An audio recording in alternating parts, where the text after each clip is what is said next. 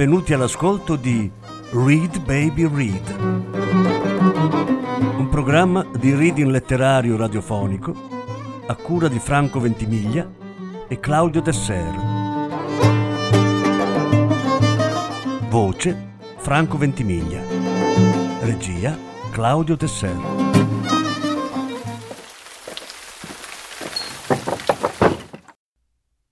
Derek Raymond Incubo di strada. Prima parte.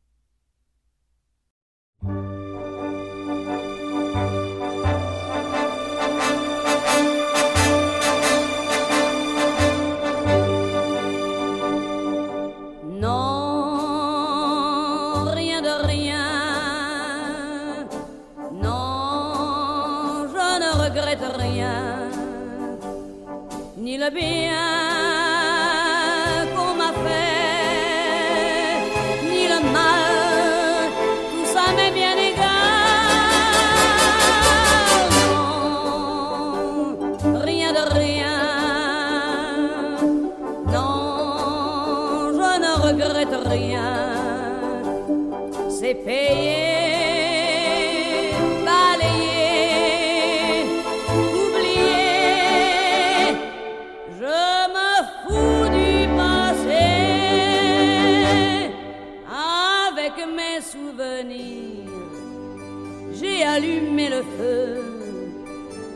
chagrins, mes plaisirs.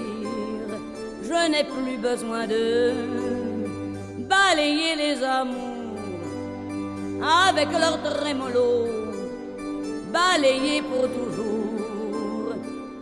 Je repars à zéro.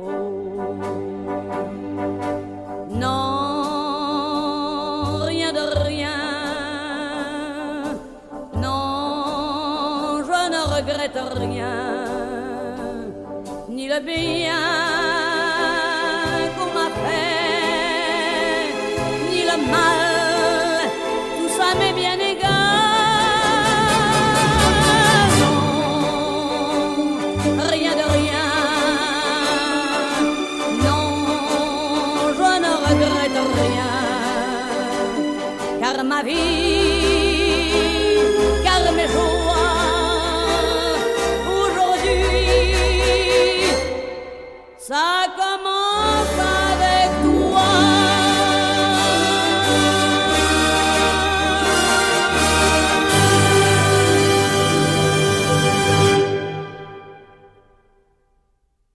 Kleber era un detective del distretto di Boulevard de Sébastopol.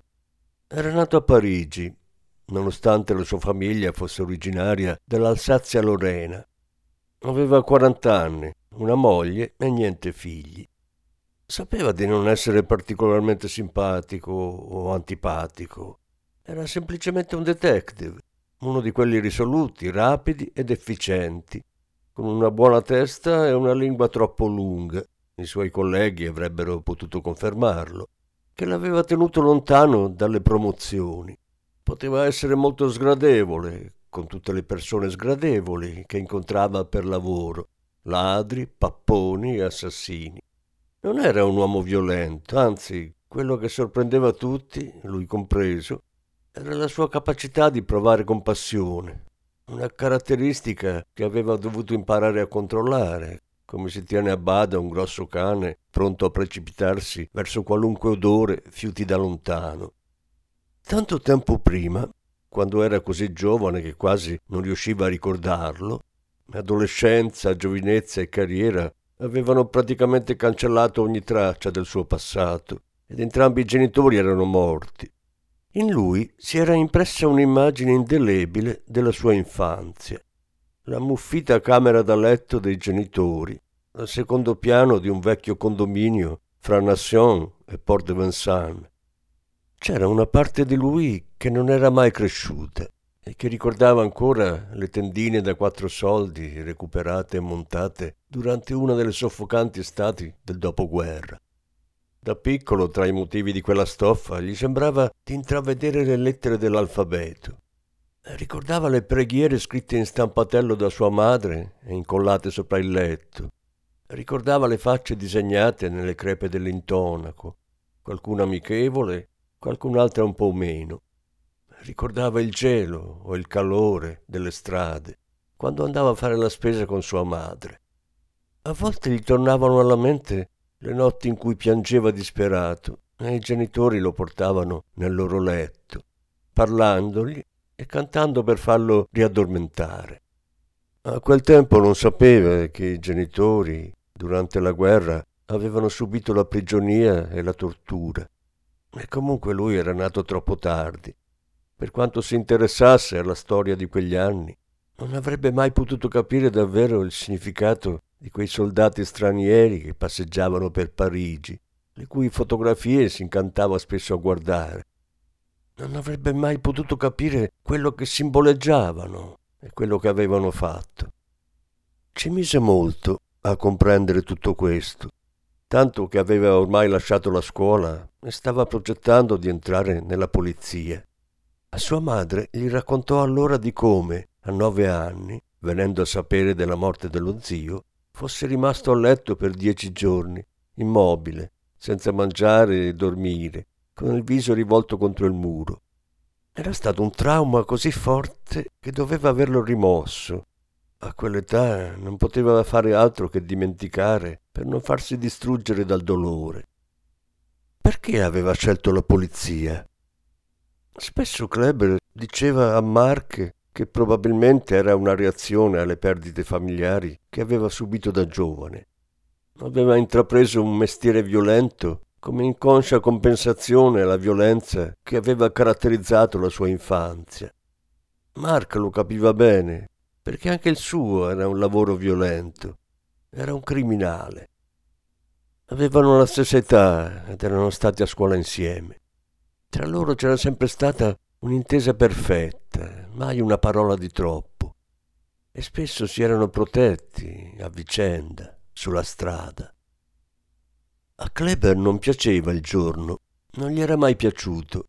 La maggior parte del suo lavoro si svolgeva di notte e c'erano altre cose che proprio non gli andavano a genio. Detestava i seccatori, anche se spesso era obbligato a starli ad ascoltare, e ancor più rispondere alle domande delle donne troppo eleganti. Non sopportava di guardare gli album di fotografie di quelli che fingevano di amare i bambini ed era infastidito anche dalle strette di mano troppo vigorose e dai baci sulla guancia da parte degli estranei. Apprezzava solo le persone sincere. Per questo non aveva mai fatto carriera. Ma la cosa peggiore era che non gliene importava assolutamente niente. Combatteva sempre la stessa battaglia, non sapeva com'era iniziata, ma non cambiava nulla. Lui era sempre da solo a lottare per i vivi e per i morti, il visibile e l'invisibile. E per lui i morti erano reali quanto i vivi, ma soprattutto se erano morti ingiustamente. Era una tortura svegliarsi ogni mattina, sputare l'anima per ripulirsi dall'alcol, dalle sigarette, ne fumava quasi tre pacchetti al giorno, e dalle discussioni del giorno prima con persone rese cieche dal proprio ego. Il suo lavoro diventava sempre più faticoso col passare degli anni, ma non gli era difficile fare il duro. Aveva conosciuto la violenza fin da giovane e aveva imparato molto presto a parlare il linguaggio della strada e a capirne le regole. Se proprio doveva, era in grado di immobilizzare un delinquente spezzandogli il polso, le dita o il braccio. Non amava le armi ed evitava di portarle quando era possibile, anche se ci sapeva fare con la pistola. Preferiva non usare la violenza, a meno di non trovarcisi in mezzo, e cercava di individuare il suo obiettivo con una paziente ricerca per le strade e nei bar, affrontandolo a parole. Devo farti qualche domanda riguardo a una certa faccenda, amico. Aveva spesso dubbi su quello che faceva e su come avrebbe dovuto farlo ma purtroppo non c'erano molte alternative. Ne parlavano spesso, lui e Mark, continuando a chiedersi perché esistesse il crimine. Erano d'accordo sul fatto che l'amicizia fosse al di sopra della legge e sulla strada un compagno fidato era molto più efficace di una pistola. Entrambi credevano che la libertà fosse qualcosa di misterioso e purissimo e che trovarla fosse come disseppellire dalla terra un'inestimabile monile d'oro, appartenente a epoche arcane. Di un altro argomento parlavano sempre, del valore della vita umana. Ogni volta che cenavano assieme ritornavano lì in continuazione e su quella domanda fondamentale per entrambi, sia per l'uomo al di qua che per quello al di là della legge. Siamo amici, ma fino a che punto ci importa l'uno dell'altro? Credo che lo sapremo solo quando uno di noi sarà morto. Non essere stupido, diceva Kleber facendo segno al cameriere di portare un'altra bottiglia di vino. A quel punto sarebbe troppo tardi. Non ti sembra assurdo avere ruoli così opposti? Certo, rispondeva Marche, ma come avremmo potuto evitarlo? Cristo, se avessi la risposta a questa domanda, avrei la risposta anche a tutte le altre. E così, nel suo lavoro, Kleber agiva nel rimpianto della bellezza di un'età passata, che aveva scoperto tra i suoi primi ricordi e a cui mirava senza sapere realmente perché, come quando intuiva qualcosa senza averne le prove. Eppure la sua razionalità aveva sempre rifiutato scorciatoie del genere, fino ad allora.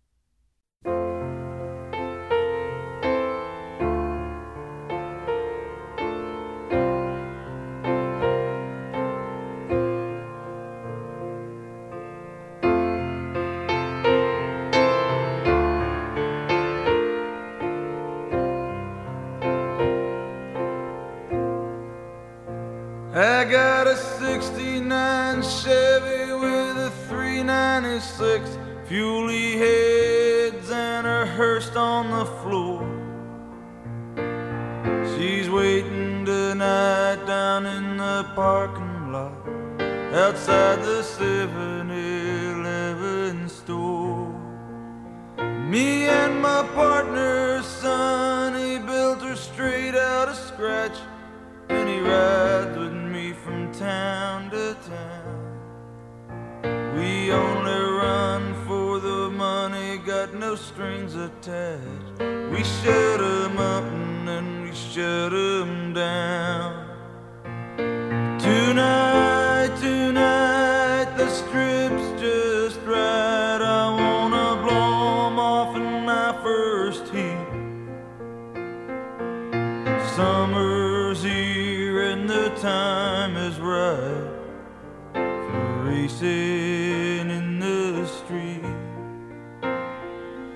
We take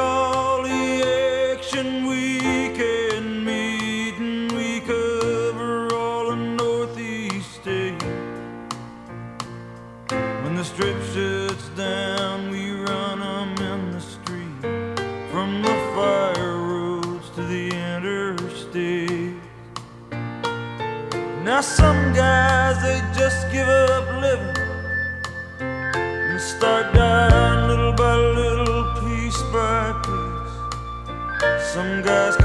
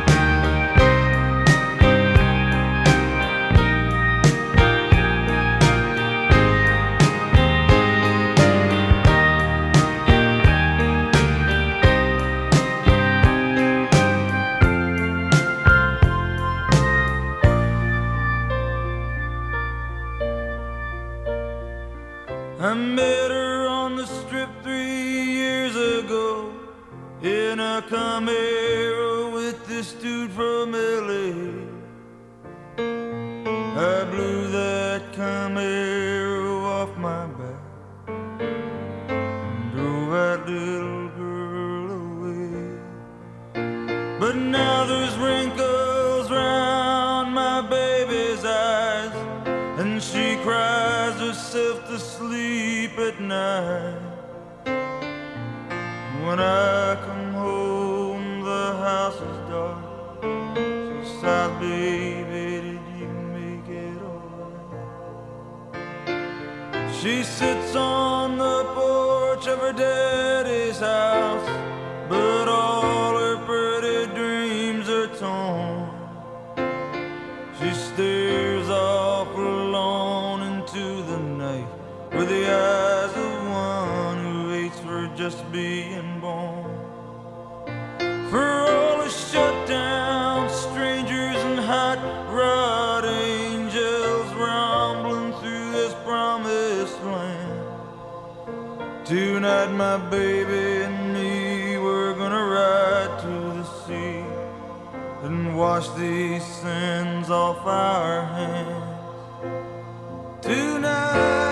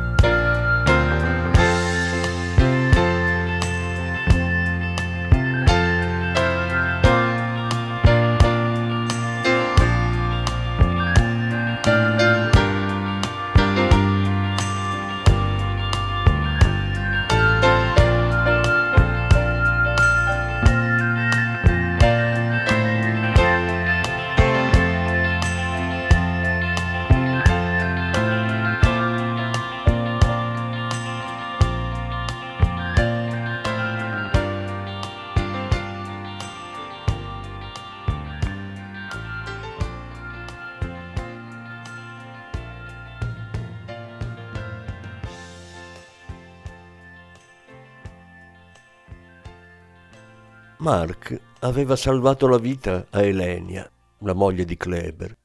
Una notte, passando in macchina per Rue Saint-Denis, l'aveva vista a terra mentre veniva picchiata selvaggiamente. Distinto aveva inchiodato e pestato l'aggressore fino a metterlo in fuga. Ogni tanto ricordavano quella notte e Mark, che non si era mai veramente innamorato, era così contento che Kleber avesse trovato una donna che una volta gli aveva confessato di sentirsi in qualche modo parte della loro vita. Certo che lo sei, piccolo bastardo, aveva risposto Kleber, versandogli un altro bicchiere di Bordeaux. Mark aveva salvato Elenia e Kleber si sentiva in debito con lui, anche se si conoscevano da così tanto tempo che nessuno di loro lo considerava davvero un debito. Entrambi sapevano che se uno di loro si fosse trovato nei guai, l'altro si sarebbe precipitato come un falco sul colpevole. Mark aveva aiutato Kleber e quindi Kleber gli doveva un favore, polizia o no. Chiunque avesse minacciato la vita del suo amico avrebbe pagato quell'affronto con la morte. La nostra società, nonostante la mediocrità e la corruzione, si basa ancora sulla supremazia della nostra anima e a un uomo può capitare di sentirsi forte come un dio. Una volta a pranzo Kleber aveva detto, semiserio, Credi che abbia senso avere paura delle ombre? Se ci facessimo spaventare dalle ombre, avremmo paura di qualunque cosa e non potremmo resistere. E ricordi quell'inverno, quando avevamo 16 anni ed eravamo da mio nonno? La mattina che ci diede quella pistola per sparare ai ratti e ci disse di andare nelle capanne dietro casa, dove allevava i conigli. Certo, ne facemmo fuori 14. Odiavo i ratti, mi facevano paura. Anche a me. Ma è stato divertente spostare le balle di fieno appena è uscito il sole e vederle scappare negli angoli a cercare di arrampicarsi sul muro. Se ti guardi attorno adesso, disse Kleber, non è cambiato niente, i ratti ci sono ancora, anche in questa città. Prendi ancora un po' di Beaujolais. Giornate come questa sono importanti, pensò Kleber, posando la forchetta e fissando il bicchiere di nuovo pieno. Fanno dimenticare tutte quelle più nauseanti e difficili. Ti ricordi ancora di Lucien? La bionda con cui ce la siamo spassata? E come potrei dimenticarla? rispose Mark. Eh, ricordi cos'è successo? Veniva a scuola con noi. Un giorno si è buttata da una finestra o è caduta. Non lo sapremo mai. Ma so che avremmo dovuto fermarci prima. Avremmo dovuto, sì, disse Kleber, ma non l'abbiamo fatto. Ricordo quel giorno come se fosse ieri. Stavo parlando con qualcuno e quando ho sentito la notizia sono ammutolito. In qualche modo sono riuscito a togliermi questa storia dalla testa, ammise Kleber, almeno a quel tempo. Ma ci tormenta ancora. Già, il senso di colpa non ci abbandona mai. E come potrebbe? Era così carina e ci ha regalato tutto quello che aveva. Il suo viso, la sua risata, il suo corpo mentre noi abbiamo lasciato che cadesse da quella finestra. Siamo tutti appesi a un filo, disse Mark. Non importa chi siamo o cosa facciamo. Lo so, disse Kleber. Un filo che quando si spezza non si può più riaggiustare. Come il suo, che si è rotto facendola precipitare giù, sulla strada. Non posso pensare che sia stata colpa nostra. Io sì, Ora lo capisco. Non parlo per te, ma per quanto mi riguarda l'ho semplicemente gettata via quando non ne avevo più voglia. E lei ha gettato via se stessa, dal quarto piano. L'ignoranza non è un crimine. Lo è invece. Porta gli stessi risultati. E al cameriere che stava passando, eh, due caffè e due armagnac, doppi. Quando arrivarono, Mark lasciò cadere una zolletta di zucchero nel caffè, dicendo Ricordi quella volta dell'aeroplano? Io avevo la mia sgangherata motocicletta Triumph 6 e facevo tutti e tre un giro nei campi oltre Pontoise. Il pilota ci girava attorno guardandoci dalla cabina. Credo che volesse scendere e unirsi a noi, ma non riusciva a trovare un posto per atterrare e il grano era troppo alto. Era stata una giornata magnifica disse Kleber. A lei era piaciuta così tanto. Sì, ma forse noi non avevamo capito quanto. Il problema è che siamo così abituati alla sofferenza che non la notiamo più, nemmeno negli altri. Hai ragione, disse Mark.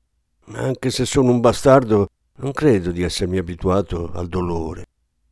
Sembra ieri che la inseguivamo tra il grano, ricordi?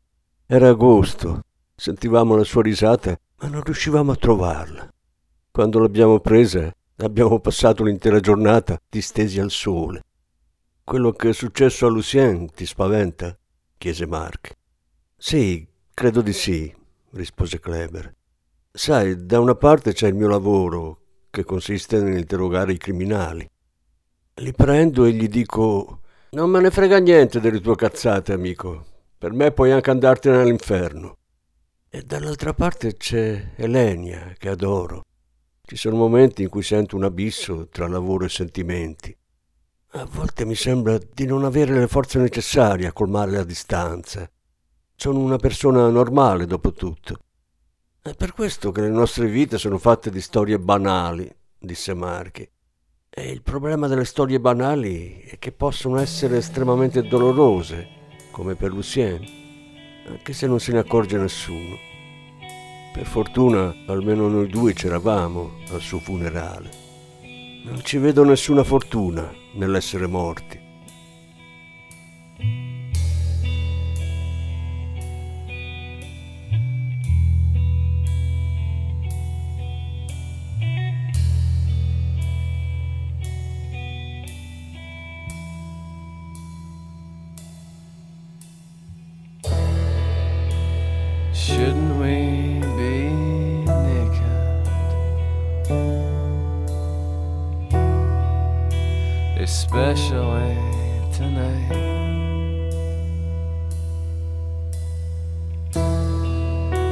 Instead of being fat. Instead of being tight. If you go, go for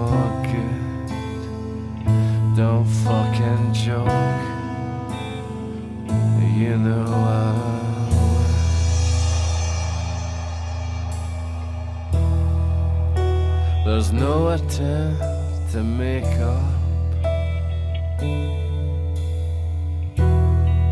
No attempt to sort it out.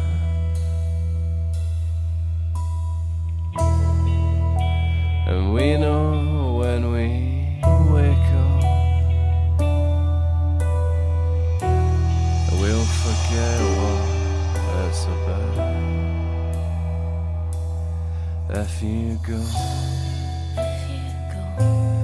go for good. No fucking joke. Maybe we should. There's at least a foot between us. Do you really need pajamas in this heat?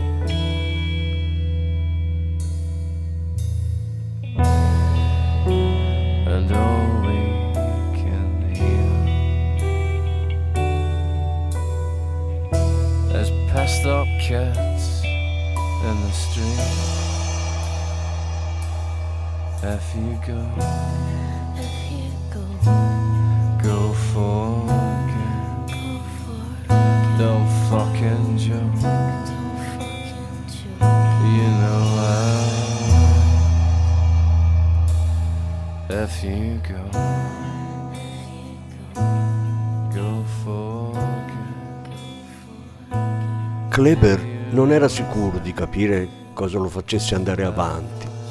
Elenia significava tutto per lui e credeva di essere in grado di proteggerla, anzi ne era sicuro, ma a volte era assalito da incubi e dubbi orribili. Stare accanto a lei di notte era come nuotare in un oceano che non concedeva sonno e non dava sollievo e che lo dilaniava quanto l'inutile giorno che l'avrebbe seguito. Seccature, autobus, lavoro, chiamate interminabili al telefono. Sentiva di non essere fatto per la vita della grande città. Ma, ironia della sorte, lui era nato in una grande città e i suoi superiori ritenevano che avesse talento nel lavorarci. A un certo punto si era ribellato alla mediocrità e alla corruzione. Era stato colpito per la prima volta dall'indifferenza della maggior parte dei suoi colleghi, quando aveva stretto tra le braccia Elenia, proveniente da un mondo tanto diverso dal suo. Era stato grazie a lei che aveva scoperto il valore di un essere umano. Senza forzarla, aveva cercato di conoscerla, senza volerla possedere a tutti i costi, ma desiderando di essere accettato da lei.